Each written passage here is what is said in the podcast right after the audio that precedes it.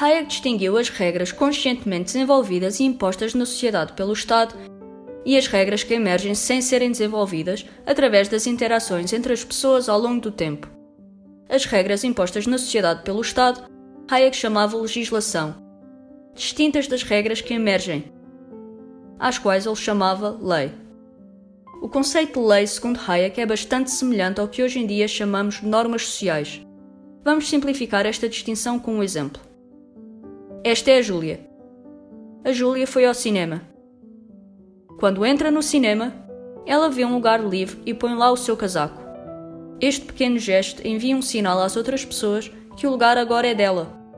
As pessoas reconhecem que, porque o casaco de alguém está na cadeira, o lugar agora é dessa pessoa durante o filme. Ninguém irá remover o casaco da Júlia ou sentar-se naquele lugar. Esta regra é uma norma social ou convenção que conduz o nosso comportamento. Nenhum governo impôs que esta regra fosse uma lei, mas e então? Todos reconhecemos e seguimos esta regra.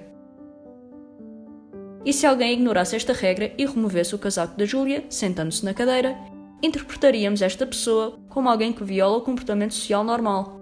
Por outras palavras, esta regra social influencia o modo como agimos e permite-nos interagir com as outras pessoas mais eficazmente. Outro exemplo é quando a Júlia vai comprar pipocas. Há uma fila no balcão. Mas, em vez de ir para o início da fila e passar à frente toda a gente, a Júlia espera a sua vez no fim da fila. Esta é uma regra social típica que todos seguimos naturalmente sem pensar e esperamos que os outros façam o mesmo.